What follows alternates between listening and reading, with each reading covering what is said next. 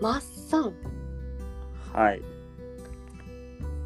今日も素敵なゲストの方がいらっしゃってますよ。また今回もまたうん、濃いめのキャラクターの方がそうですよ。おしゃれ。おしゃれ。うん、私たちにはない おしゃれ。それはもう何の否定も反論もございません。できない、グーの音も出ないですよ、もうですね。はい、紹介させていただきます。栗山町の荻野純一さんです。よろしくお願いいたします。よろしくお願いします。ありがとうございます。えー、荻野さんはですね、栗山町出身の農家さんで、今はおいくつですか？今年で28ですね。お若いですね。あありがとううございます。ん。えー、荻野さん、それでは自己紹介していただいてよろしいでしょうか？え栗山町で農家をやってます。えっと、作物はお米、麦、大豆、種芋を栽培していて、まあ、その他にアパレルブランドをやったり、ええなんか自分の好きなこといろいろやらせてもらってます。よろしくお願いします。よろしくお願いします。すごいっす。すね。だってアパレルだよ。いやーでも僕も一回考えたことあるんですよ。あのつなぎ切るじゃないですか。つなぎ切るんですよ僕。あのいるね。あのそれこそあの某トラクターメーカーのつなぎをはいつけるんですけど、着やすいんですよ。うんうんでもなんかもうちょっと可愛いのとかもうちょっとかっこいいのとかってなったなった時にうん。高須より作った方が早いんじゃないかって思ったことはあるんですよ。自分でね。そうだけど僕にはそのセンスもノウハウもないから、うんうんでうん。夢物語で終わったんですけど、あうんの荻野さんそれやっちまったっていうそうです。もう実現してらっしゃいますからね。すごい。いやすごいですよねあ。りがとうございます。ちなみに荻野さんのそのアパレルの商品はどういうふうに探すと購入できますか？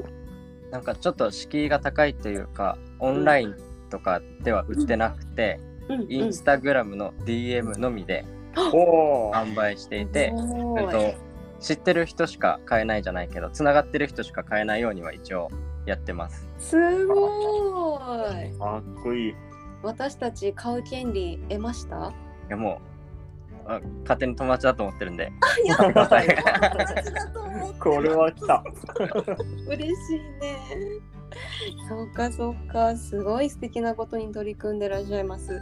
で栗山町っていう町はまあ空地の中で私たちの暮らす地域からだと1時間ちょっとかな？三笠を越えてちょっと1時間ちょっとぐらいですね。はいうん。どんな町ですか？栗山町はうん。作物で言うと、うん。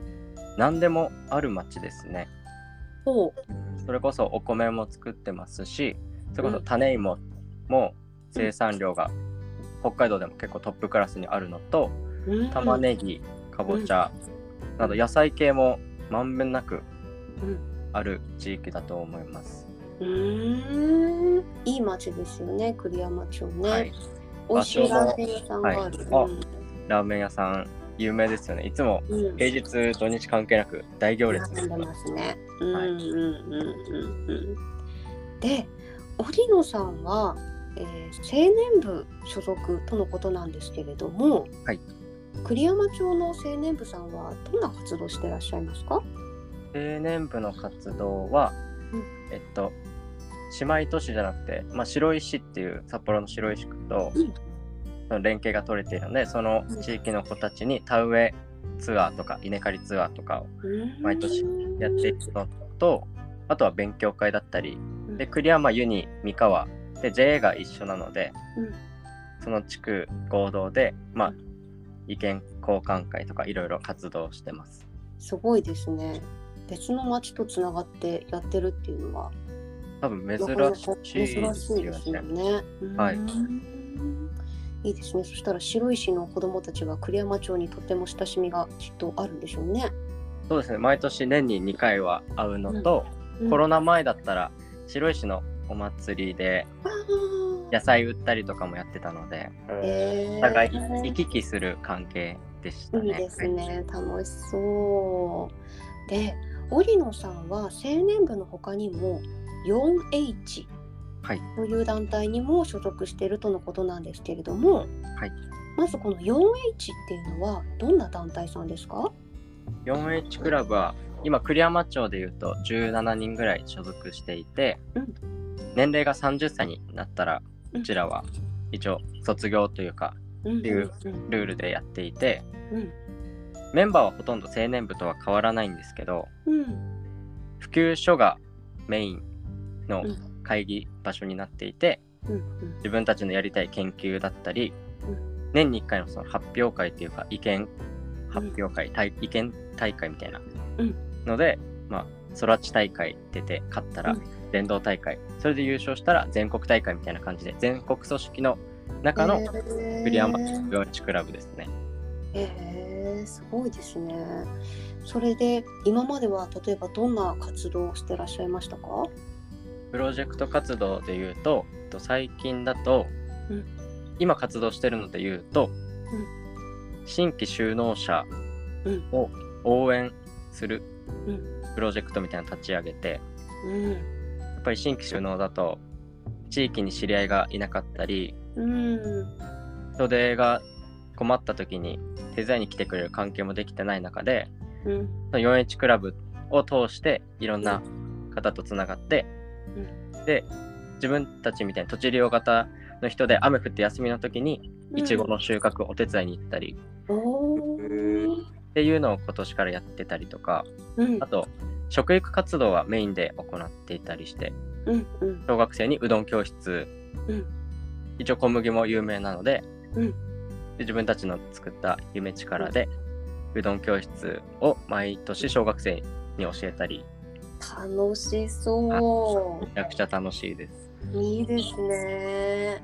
なんかすごいねあのこうコミュニケーションがすごく幅広いですね。そのいろんな地域と関わるだとか子どもたちとの関わりもすごく多くて、子どもたちと農業との橋渡しのようないろんなことをしていらっしゃる栗山町のうーん農家さんたちなんですけれども。で荻野さんはやっぱインスタグラムで私もあの知って、はい。でとっても印象的だなって思ったのが自己紹介の中にあった農家アーティストっていう はい。一言だったんですよ。はい。農家アーティストって何ぞやと思ってこれは一体どういう意味が込められてるんでしょうか？なんか先週から名乗ってる話なんですけど、はい、最近アーティストを始めたみたいな感じなんですけどかっこいい。うん。なんか石川県にいるうん。ゴミア方がいてうん。海ゴミアーティストっていうんですけどうん。海のゴミを拾ってそれでアートを作ってる方がいて。まあ「ヒルナンデス」とかにも出てたんですけどその方が先週うちに泊まりに来てくれてでその方が名付けてくれたのがその名前なんですよ。あら、ちゃんと名付け親がいらっしゃって。はい、そうなんですよ。へえ。まだ自分でうん。名乗ったのは今日初めてというか 恥ずかしいですね。私もその荻野さんのページを見て農家アーティストっていうのを見てどういうことって思っててはいでもこう見ていくと、はいあ農家アーティストだなと思ったんですよ。本当ですか？なんかその、うん、イメージだとかはい。あの活動してらっしゃることが本当にぴったりだなっていうふうに思ってて型にはまらないだとかさまざまな分野でっていうのは、うん、とってもいいお名前だなって感じました。ありがとうございます。なんかねアートってやっぱり作品じゃないけどやっぱ生み出すのはうん農家も野菜を生み出してるというか作ってるのはアートだなと思っていて。なるほど、確かに。だから農家全員アーティストだしっていうことで。はい、いいね。私たちもアーティストだよマッサ。ン名乗りたいわ。全然アーティスティックな感じないですけどね。そうねちょっと残念ながらないわねいやいやそんなことないですよ。カタカナが似合わないわねまず私たちはねなんかねそうですね。僕らはもう完全に漢字ですよ。マッサンなんかもう文武両道ぐらいだもんなんか見ブーないけど。ブないいい好きねえそうだからなんかその織野さんのページを見ててもすごくこういろんな方々と交流を持っていらっしゃるじゃないですか。はい。うん、農業を通して本当にいろんな分野に挑戦しているっていうイメージなんですけれど、はい、織野さんから見たこれからの農業界において大切だなって思ったりこういう風にしていきたいなって思ってることってどんなことありますか？そうですね。やっぱり安定してないというか、うん。自分たちがどれだけいいものを作っても量が取れてもうん。国とかが定めた値段とかでうん。やっぱ左右されがちな職業だと思っていて。うん。でその中でも自分のファンだったりうんつながりがあればうん。なんか味ってわからないじゃないですか。一回食べたらこの人が作ったの美味しい美味しくないってあるけどうん。その最初に買うきっかけってやっぱりそれ以外のとこだったりつながってたり仲良かったりっていうのがあると思うのでそういうののためにインスタグラムで発信をしてうんで自分が影響力つけてきたと同時に自分が食べたものをこれ美味しいよって言った時にうん。食べてくれる人を増やしたいと思って、だから農家一人一人がやっぱり発信して思いだったり栽培方法だったりうん。をつけてちゃんと自立じゃないけどできるようになっといた方がいいのかなと思っています。はあ。マッサンもうファンです私は。小木潤さんの。もう持ってかれたわ今、もうゲストにゲストみんなに同じこと言ってる。いやもうもうまさにおっしゃる通りじゃないですか。うんうんうん。だって、まあ、僕ら発信力を持ってっていうかまあ今までが誰かが発信するだろうっていう感じでそのうん。情報を発信してこなかったっていうのが今のその例えば本当に正しい情報が伝わってるかとか本当の魅力が伝わってるかっていうところには果たしてその僕らやっぱり正直疑問符がつくことってあるじゃないですか。うんだからそこはやっぱり今後 SNS っていうのとか UH クラブとか青年部とかっていうのをうまく使ってその情報発信をしていくっていうのは多分なんていいいことというよりか僕らのやらなきゃいけない仕事なんじゃないかなっていうところまで来てんじゃねえかなっていうのは僕も思ってます。ですねなんだろうね。いいね。なんかね。やっぱ SNS があったからこうやってオリジュンさんともつながれたしやっさとそうですね。ねえ。なかなかだってその離れた町で頑張ってる人たちに知り合う機会っていうのは SNS 以外でなかなかないじゃないですか。ないですね。そう、ね。こうやって出会いとお話までできてうん胸の内も聞けて好きになってもう大変ですよね。えー、さやさんこれあのブランドのアカウント見ました？あ。いや本当に可愛らしいすごい柔らかな印象のす。ロゴとかなんですけど、うん。どっかで勉強されてきたんですか？なんか自分と相方のナッツっていう方がいて、うんうん。で2人でオギーナッツっていう名前で活動してるんですけど。えー、かわいい。2人とも全くアパレルとかうん、何も勉強してないので2人とも独学でやっています。いやへぜひ見ていただきたい。うんと投稿にアカウントねリンクで貼るのであ皆さんもぜひ覗きに行ってみてください。色合いとかもね可愛いし、えなんか野良芋って可愛いですね。